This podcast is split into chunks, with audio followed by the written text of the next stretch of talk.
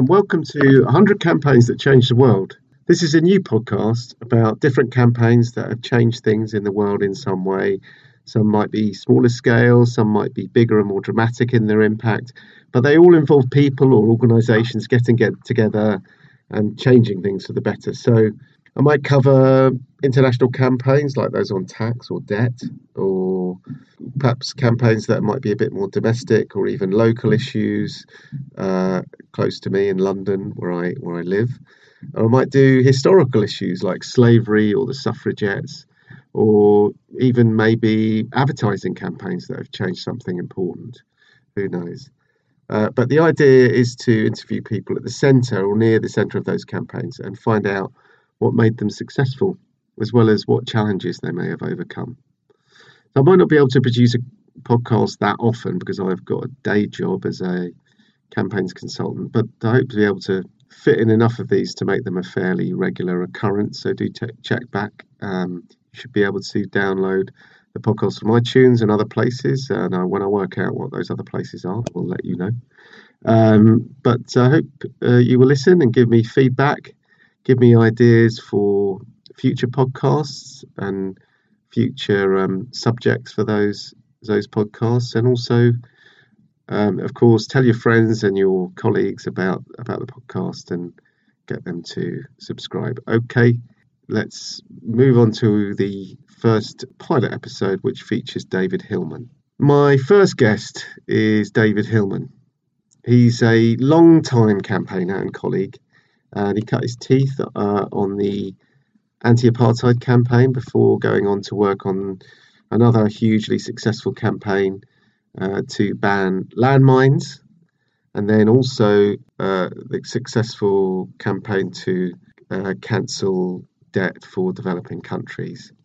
He's currently uh, director of Stamp Out Poverty. Have been working for a number of years on new sources of development finance and led work for the in the UK and internationally on the financial transactions tax. In February 2010, he helped create the Robin Hood tax campaign, which is a network of more than 100 UK charities, trade unions, faith organisations, and green groups. In 2013, David was awarded the Sheila McKechnie Foundation Achievement Award for his contribution to campaigning and to social and political change. Thanks, David, for taking the time out of your busy schedule to speak with me today. Uh, now, you and I go uh, way back, don't we? we? We worked together on the campaign that you are still running for what was back then called the Tobin Tax campaign. Can you tell us a bit about how it all came together? Absolutely, and I mean, just to, to, preface this, because there's lots of terms here the financial transaction tax or the Robin Hood tax. But it's essentially a campaign to tax the kind of financial transactions that by and large ordinary people don't do, like trading in things like bonds and derivatives. And these are carried uh, these are carried out almost exclusively by financial firms such as banks and hedge funds. So it's essentially rich companies trading billions. Um, and the financial transaction tax, depending on how you apply it, can either be set at a very low rate, to skim this enormous market essentially to get revenue. Or if you set it at higher rates, then its job is to reduce profit margins to disincentivize certain activities uh, and therefore kind of change trading behavior. And this motivation of changing trading behavior was the purpose of the original Tobin tax campaign, which, as you said, yeah. we go all the way back to for the for War on Want being um, uh, linked to it. So 20 years ago, that motivation was all about how do we do something in response to the Southeast Asian crisis and all this financial speculation um, or uh, attacking countries like Indonesia and Thailand.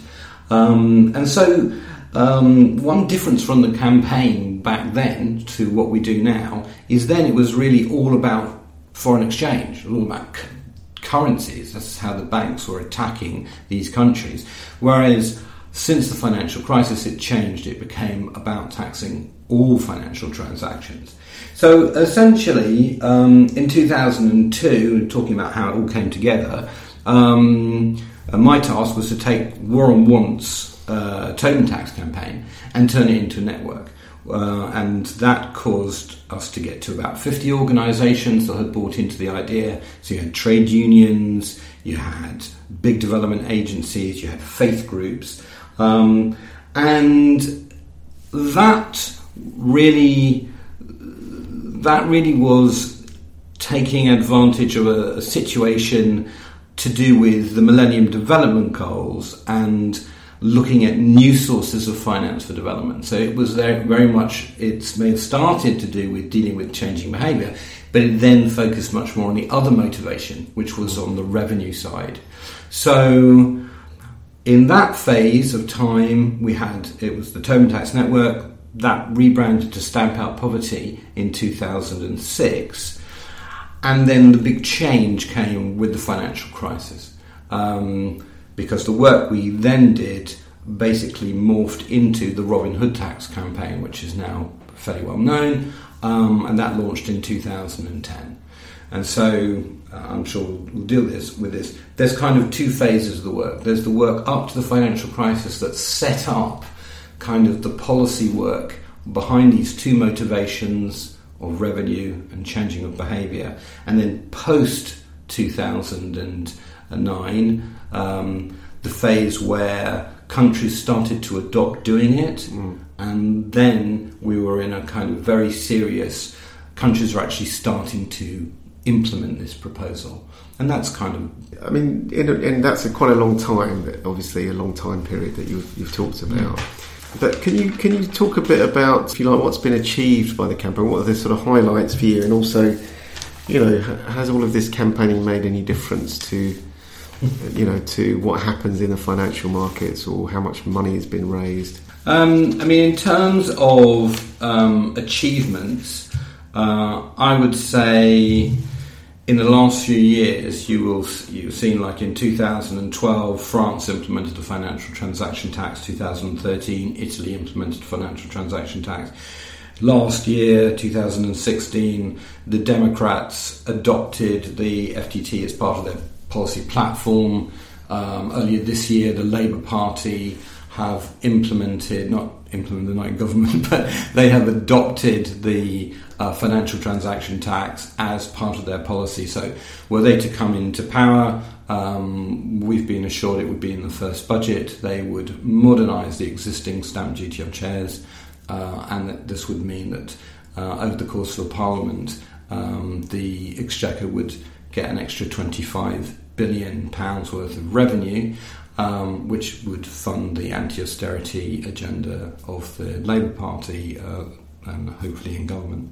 So these that's just to give you a sense of the achievements. But um, I, I would go back even further than that. When we opened up the idea of um, bridging the funding gap between the ODA pledges and what it would actually pay for to meet the Millennium Development Goals. If you like, at the, the outset of this story, we were seeing whether we could exploit that political space. The people like Gordon Brown, Jacques Chirac in France, the president of France, were talking about how to pay for the Millennium Development Goals. But it was very clear that the sums didn't add up. So we went, well, look, there's why don't you use innovative sources of finance? And we was, were talking about taxing the currency markets. Um, and this uh, led to two kind of approaches, two countries buying into it. France and the UK were buying into it. Gordon Brown looking at innovative in the form of kind of blended finance, sort of public private borrowing partnership kind of idea. But France very much along the lines of a solidarity levy. Why don't you tax a globalized activity like finance, like aviation, and effectively redistribute from the winners of globalization to those that have been left mm. behind? And we were, had totally bought into solidarity levies. I mean, basically, the, the financial transaction tax, taxing currencies in this way, is about creating a solidarity levy.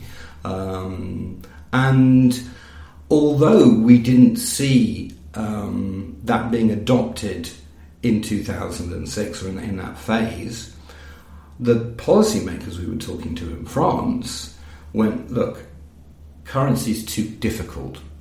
policy wise to get this to go through, to actually, not policy wise, but actually enact it. But aviation, I think we can do that. So, as a result of the work we were pushing for to try to get currencies taxed, we ended up with an aviation tax, um, which was launched in 2006 called Unitaid, which was just essentially an extra euro on the price of air tickets. Um, and that went into a fund for TB, malaria, um, TB, HIV, TB, and malaria. Um, and since then, it's raised something like 5 billion euros. Well. So, although you might look and say, well, the, the, actual achievements are because you've managed to get the FTT policies implemented in certain places, actually, the campaign success is to do with um, working in this policy space, identifying that policy space, and pushing for a big idea, which may in itself not, you might not get it immediately, or you might get it down the line, but you may still get um, a good result, an achievement um, off the back of what you're doing. So, in a, so in a sense, you're saying you need to be sort of flexible within with your bigger goal in mind. Is, is that right? Flexible over what you can accept and what you what you think's you know worth having, but then ha- still have your eye on on the on your longer term goal. Is that? Is that I would say it's more that if you shoot, you know, if you you shoot for the stars, you often get the moon. I mm. think it's more it's better like that because. Um, we were very keen on the aviation tax because it was a proof of concept mm. of the financial transaction tax. So we didn't like abandon the financial transaction tax and say, "Hey, okay, we'll settle for this." Yeah. Um, it was actually very much part of. Great, this is a proof of concept. Remember that the financial transaction tax, as far as we were concerned, was going to raise tens of billions. It was a really, and we, we mm. still would say, its potential is, is, is enormous without destroying the financial markets. Um, and, um, and, and, and this aviation tax was going to, relatively speaking, not raise that much money. I mean, it's not, it's still an inconsiderable amount to have raised, but, um, um, but we definitely saw the value of it as the proof of concept. If you can do this, why don't you then do the bigger one? Literally a pilot scheme what happens when you know you talk about Chirac and Brown, um, but governments move on, change policies. So how do you deal with that side of uh, you know you're in a long term campaign, but you've got governments changing, ministers changing, you know, advisors changing all the time. How, how do you how do you deal with that? How do you keep yeah. the issue on the agenda? Sometimes that plays to you, plays for you, and sometimes that plays against.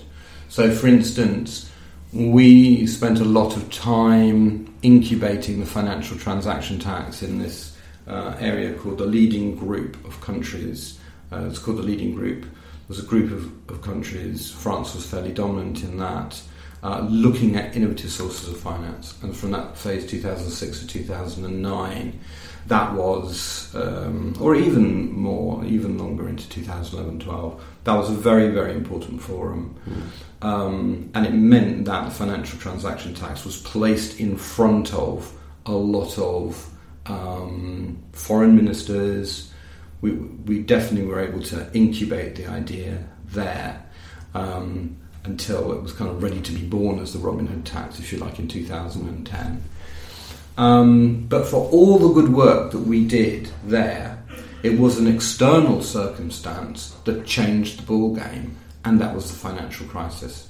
So, and that that was that played to us massively because it changed the setting from um, these ideas are all very good, but at the moment the banks are financial alchemists. They create money out of nothing. We love them. We tax them. It's fine. Leave it. If it's not broke, don't fix it. And then it became broke.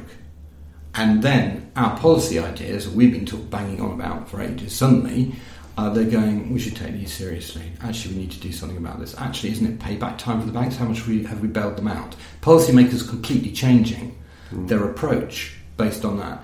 So external circumstances they play to us now. You were talking about the question was external. You know what happens when leaders change or when decision makers change. How you know as I say, it can work for you, can work against you. So right now we've got a serious situation happen. The European project for the FTT has been going very well over the last few years.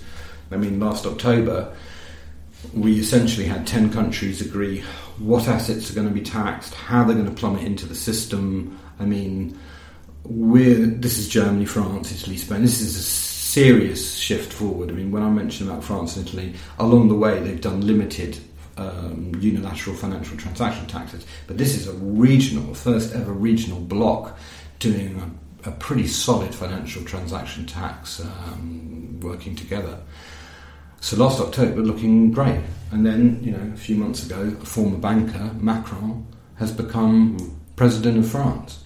And I, I think we can fairly well say, we call it the, the three Ds. It's, um, he'll either derail it or he'll dilute it, or, but he'll certainly delay it.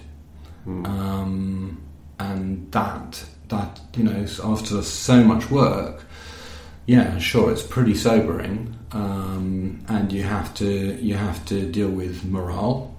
Um, your troops um, can get you know they've been doing something for a few years, and you suddenly it's a real bucket of ice cold water being chucked over you, and you have to pick yourself up for the next challenge.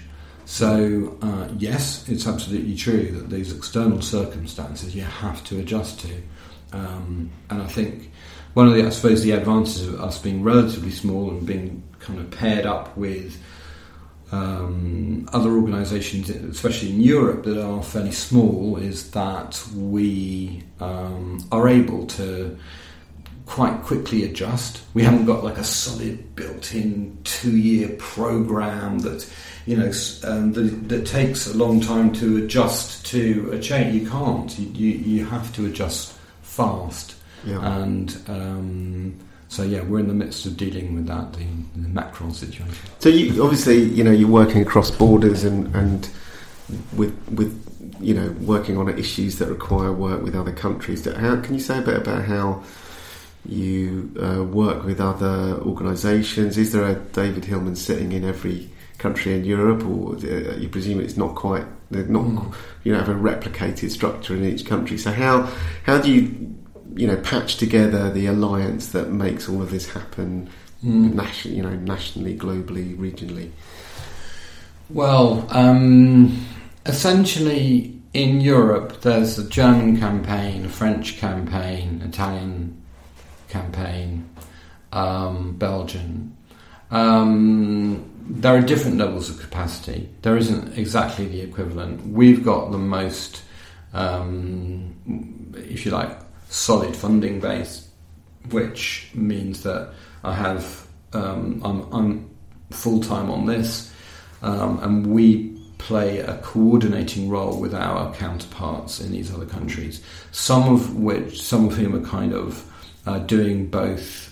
Uh, FTT and tax general, general tax justice stuff, tax avoidance, tax havens, secrecy spaces, that kind of stuff. Um, we keep the momentum and capacity going through a weekly European call, um, six monthly face-to-face meetings, and I think the the frequency and the regularity of that is extremely important.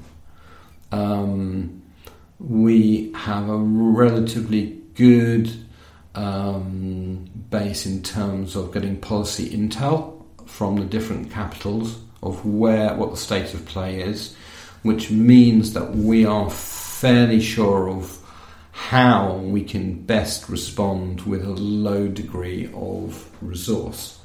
So we, we this is this is kind of fine pointed stuff. We know that the, we, we can we will see a problem coming up and we will then we'll be discussing it and seeing how we can exert the resources we can to deal with this particular thing, and that might be um, we, the French campaign have got to get a meeting with the Elysee, or you know something that is very specific. Or we know that in the policy negotiations there is uh, a lot of doubts being expressed over, say, taxing derivatives, one particular area. So we immediately get um, financial experts that we work with um, to write a policy paper to sh- to say all those concerns don't make any sense. I'm a, I'm a financier. I, I used to trade derivatives, and I can assure you that is not a problem. Mm. So it's it's being able to respond quickly. Um, so because if you like, the campaign for us is on two landscapes. It's what we're doing in the UK, and you will see some progress with Labour, and I can talk more about what we do in the UK.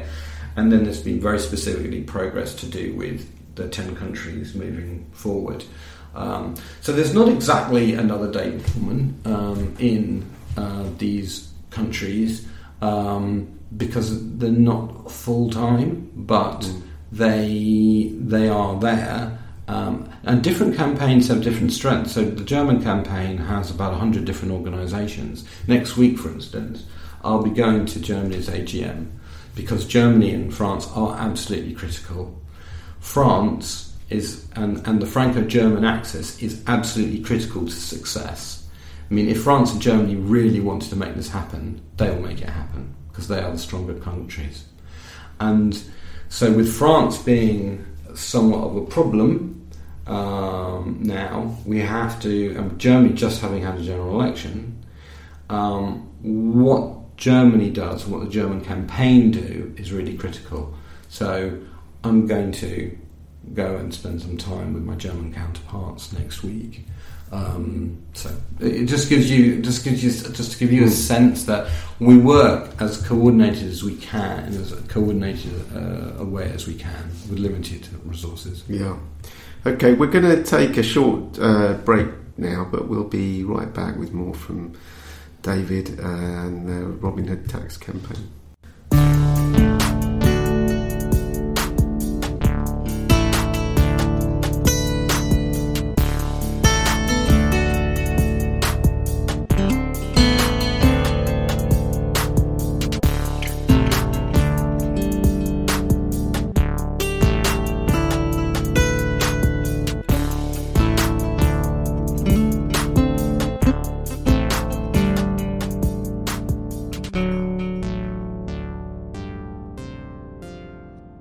So, welcome back, and we're talking to David Hillman about the Robin Hood tax campaign, the campaign for a uh, tax on uh, currency and other financial transactions. And um, so, we've been talking a bit about um, how the campaign's worked over the last 15 years and, and what have been, um, you know, some of the success factors in a way. But for for you personally, what have been some of the highlights of the last fifteen years? Can you think? Mm. Can you can you say? I mean, it's it's a long time to be do it. You know, focused on one thing, and there's you know people these days have short attention spans.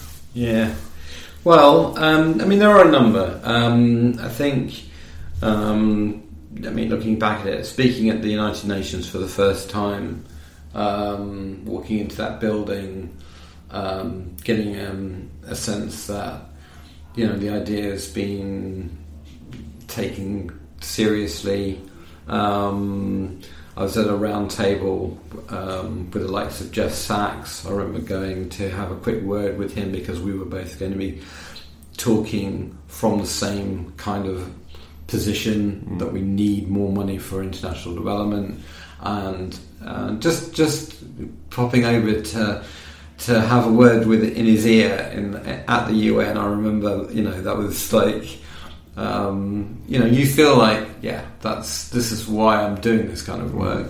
Um, then um, another one was when I went to the Financing for Development conference in Doha which was the follow-up one from Monterrey. If you remember the 2002 in Monterrey, yeah, was a huge, huge event, and I was speaking at a um, at a side event. It was was uh, it was one of the biggest side events. It was absolutely packed. I mean, there were three. There were actually it was about a two-hour event of which there were like three panels of people. So yeah, the first panel, so, and the first panel was headed off by uh, Ban Ki-moon. Ban Ki-moon was speaking, to kick off our side event. Um, and although I wasn't actually on his table, Uh, I was on the third table because you know, the first set of speakers spoke, uh, etc. But anyway, the third one uh, I was speaking at, and it was it was definitely it was something like 2008. The financial crisis just happened, and the you really got the sense this was a tipping point. This was a tipping point moment. This was actually when some people in the room got it, and that there was they were going to it was going to follow on, and a number of things did follow on from that. So that for me was, was a highlight. Not only was it um, a very good speaking event, it was, it was you know I thought I did a good job, but um, it felt like after a number of years I was in the right place at the right time with the right people, and my message was actually getting through. I think that that was a big one for me. And I think, of course, the launch of the Robin Hood tax in, campaign in 2010. I mean, just uh, you know, when you do these things and then an amazing product like the Banker film is made by someone like Richard Curtis with, with, with Bill Nighy in it, and um, you're not doing the advocacy. Um, Bill Nighy and Richard Curtis are on the breakfast TV couches doing your advocacy mm. for you. That was another moment where you go, okay, that's why I do this kind of thing. Yeah. that's why I do it. Um, and then this year with Labour adopting mm. the, you know, that was that was a big highlight for us. You, you, you, mentioned Bill Nighy and um, and the, the, the, the film and, and, and all of that sort of you like popular moment. I mean, this is quite it's quite it could be seen. I remember certainly in the early days when we were, when we were working on it, um, you know, being quite sort of technical and, and, and boring and and difficult and you know about finance and banking and you know, so not something that would appeal to you know the average person in the street.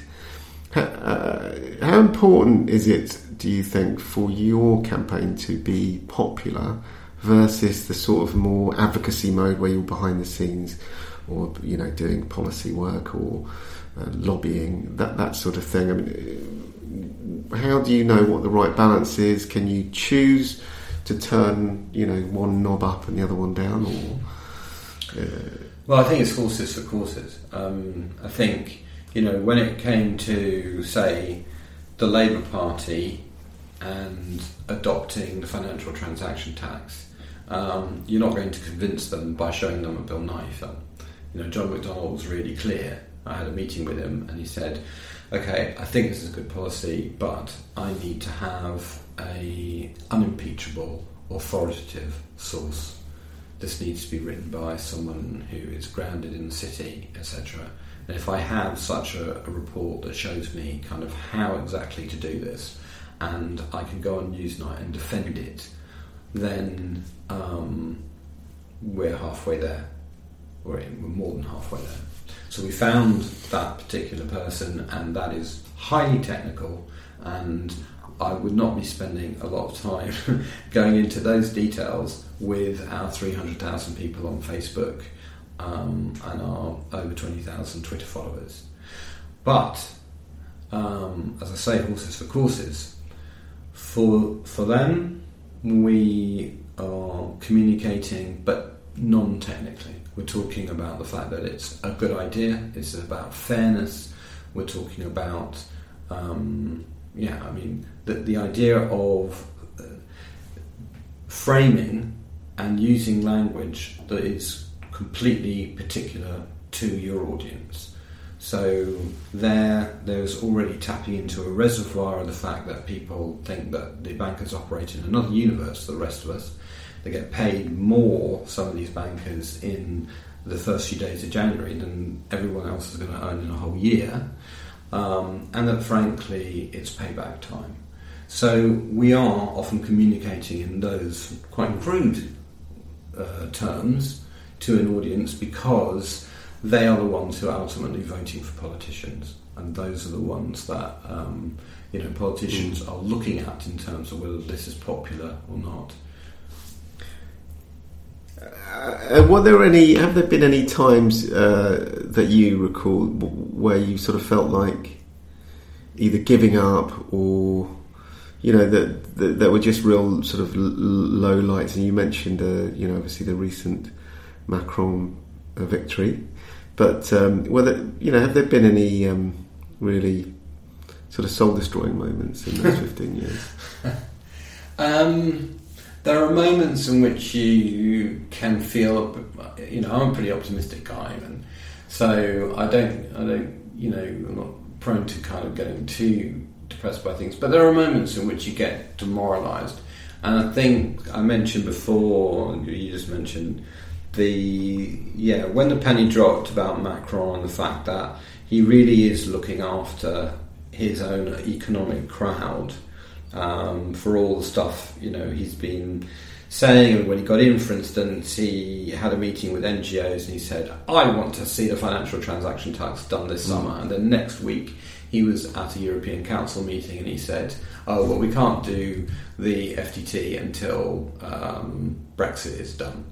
And you think, ugh, the guy's just saying what people want him to say. well, he's literally just saying what he, what he expects the people around him yeah. to to be happy with. Um, he has no principles. I mean, I can't say he has entirely no principles, but on this matter, so far, and so you kind of you have you have this moment of a deep sigh, and you go, okay, so this is what we're dealing with. Um, yeah, so that, that, that, you know, and I think that probably um, a little bit before the UN speech in 2008, this, this side event I mentioned, this French meeting, um, I'd already been doing it for, been working on the campaign for about six years, and I, I, I, I thought, I've kind of done everything I can. I've got it to a certain point. I've put in my time. Um, and um, I think I personally felt I was getting close to. Yeah, I think I, I, I was getting. I wasn't. I wasn't depressed by it. I just felt like I'd sort of. I'd, I'd done what I had to do up until there, and it was time to move on. But then, within I don't know a few months, as we got to the end of that year, um, I really knew that the financial crisis had changed the landscape. Mm. And I went, you know something? This is the last. This is the last moment I should actually jump off the train. I should stay on the train.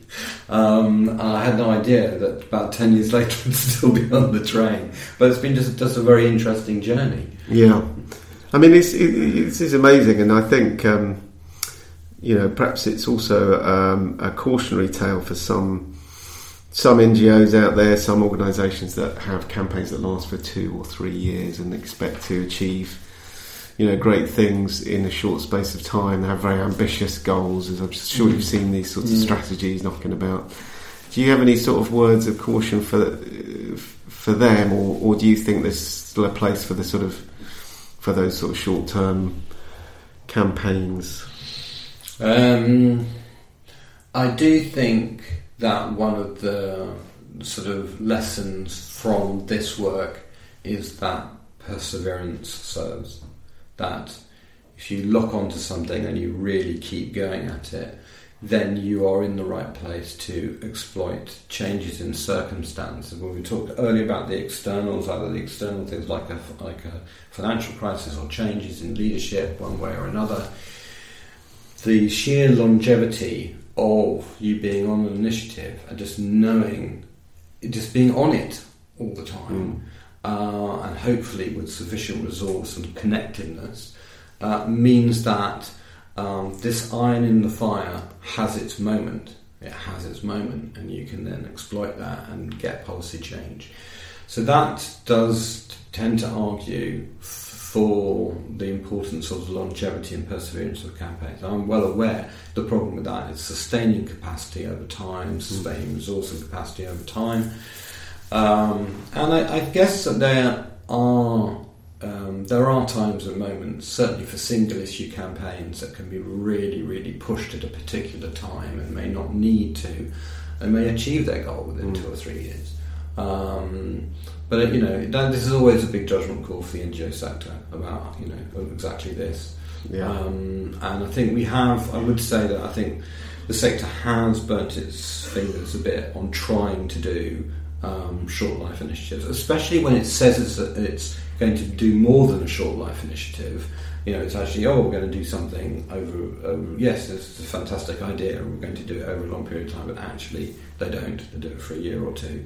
Yeah. Because I think that the the downside to that is that a lot of uh, goodwill from civil society, from ordinary members of the public, um, they invest a lot into it. They get really caught up in the idea, and then you sort of you, you cut the, the the floor from underneath them. And I don't I don't think that's good practice actually.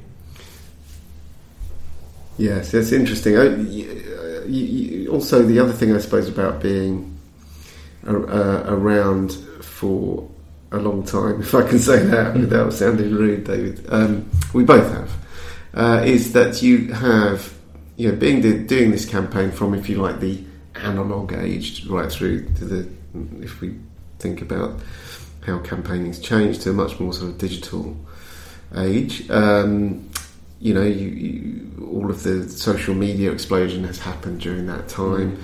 But also, you know, frankly, when, when I started running the Tobin Tax campaign, we were sending out postcards. And um, we, I think we did have email campaigns at the time, but they were new. People didn't really know how to use that sort of media. Um, and, you know, get, getting in contact with people, keeping in touch with people. Skype didn't exist. So, so many things have changed over that period. Has campaigning really changed, you think? Was it basically stayed the same? They're just the tools have changed slightly? Well, no, I mean, it, it has changed. Um, it is absolutely, um, it's really important for us to service um, our Facebook, Facebook group of 300,000. Um, uh, it's changed. Uh, the other, in other words, the way in which we communicate with people in terms of using Facebook and using Twitter, especially, um, the ability to respond very fast to stories, to use um, to use a, a, very like a thirty minute um, film for Facebook or something like that, to get loads and loads of comments and just generally the engagement uh, which feeds into profile is a very different ball game. And I, I mean, the Robin Hood Tax campaign has its coordinator spends ninety percent of his time doing social media. It's like a social media guru, right. and I, um, by and large, will talk about what um, the central messages are, but totally leave that mm. department to him. But I say that it is both because um, recently, um, we had um, the Labour Party adopting the financial transaction tax. So we got a lot of media. So we went and did some YouGov polling. This is we, you could have done that 30 years ago. Mm-hmm. You would have done some polling, yeah. and the results came back saying uh, more than 50% of UK voters of any of the main political parties think that the financial sector should be taxed more. That included the Conservatives and the Lib Dems. So we then did a, um, uh, a new advocacy campaign to all of the MPs. Uh, no, sometimes we never bothered with the Conservatives. We went to all of the MPs because we could put at the top of the letter um, exactly that quote, more than 50%, etc., including Conservative voters, etc., mm-hmm. to the Conservative MPs. We personalised these letters. We personalised the letters because we can do this with which which is much easier now because we we had 18 different sorts of letter to two to roughly 650 MPs, but we could do all of that because it's very easy to do with the computerized technology. But what? But the, the, the basic thing behind it, using the poll information, that could have been done 20 years, 30 years, 50 years ago, probably. Um, what we did as well was we had within that 650 we had decided 30 specifically we were we were targeting either for meetings or how we wanted to move the policy, our, our work on, and we hand wrote uh, comp slips to them, and a lot of them have come back to us. So I would say it's a combination of things. N- we should never forget old the old rules that the more personalised the message, mm-hmm. the more likely you are to get a response. So I think I see technology as yes, it's changed the landscape. It's made us more efficient, more capable of being more personalised. But you should never forget a handwritten note is going to get you further than a non-handwritten note. Obviously, the technology has created a whole new branch of campaigning with the Avaazes and 38 Degrees and the sort of mass uh, electronic petitioning. I always wonder exactly how much you, how much.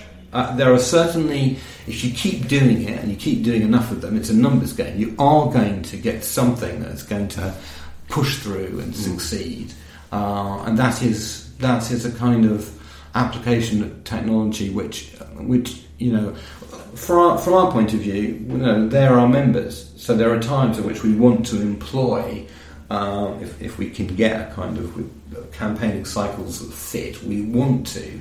Uh, we want to get an Avaaz to be doing a push exactly when we want to do a push. Um, but anyway, I, I, yeah. So I would say that I am the the classical ways of succeeding with campaigning haven't really changed. Right. Were there any sort of moments or eureka moments where you suddenly you suddenly realised you needed to change tack or a particular tactic would would uh, produce results?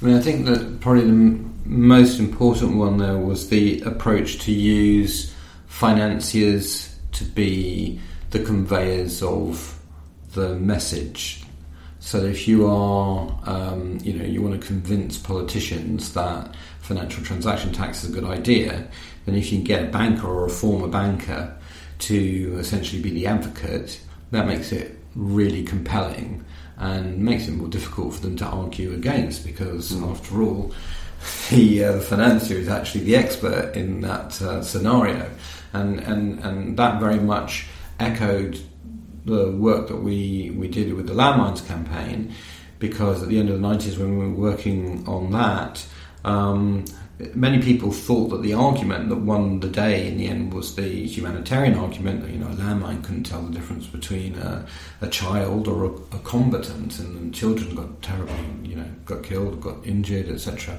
and but that actually wasn't the winning argument. The winning argument was a military utility argument and that is that it was a bad weapon. And once we recruited uh, former generals to um, basically be conveying, if they had their time again, they would never have used landmines because they couldn't tell the difference between their own soldiers and enemy soldiers. So it was simply a bad weapon. Mm-hmm. That was that was a, a totally compelling argument, and politicians couldn't really argue against that. So in a way, learning the lesson from that and saying, well, in our situation, what is, you know, who should be that master message deliverer? And of course, it's a financier or someone who's had major experience uh, in the financial markets, and that, that clearly turns out to be a very useful and important tactic.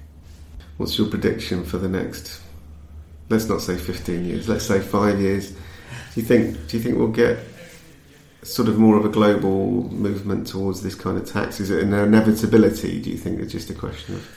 Uh, I think that it probably. I think it probably is. Um, I think uh, I would. Uh, I would think that whether you're taxing income or, or sort of, you know, if you look at you've got income tax, you've got corporation tax, you've got sales tax or VAT. Um, and you have a certain amount of financial transaction taxes that already exist. Um, and do in a financialized world, uh, like the one we have, which is more and more automated, this is actually a very easy tax to implement. Is it fair? Absolutely. Do we need the money to redistribute to need? Absolutely. Um, so I I think that it ought to just become uh, a much more widely applied tax. And then I think, in the same way as with income tax, people will look back and go, why did it take so long to implement such an obvious tax? Okay, well, thanks so much, David, for your time. And uh, it's been really interesting hearing you talk about um, all those lessons from, from the campaign. And, uh, you know, hopefully won't have to come back in another 15 years because you'll be moving on and having implemented the tax we'll see. Um, we'll see that happen. But uh, anyway, thanks very much. Oh, it's a pleasure. Absolute pleasure.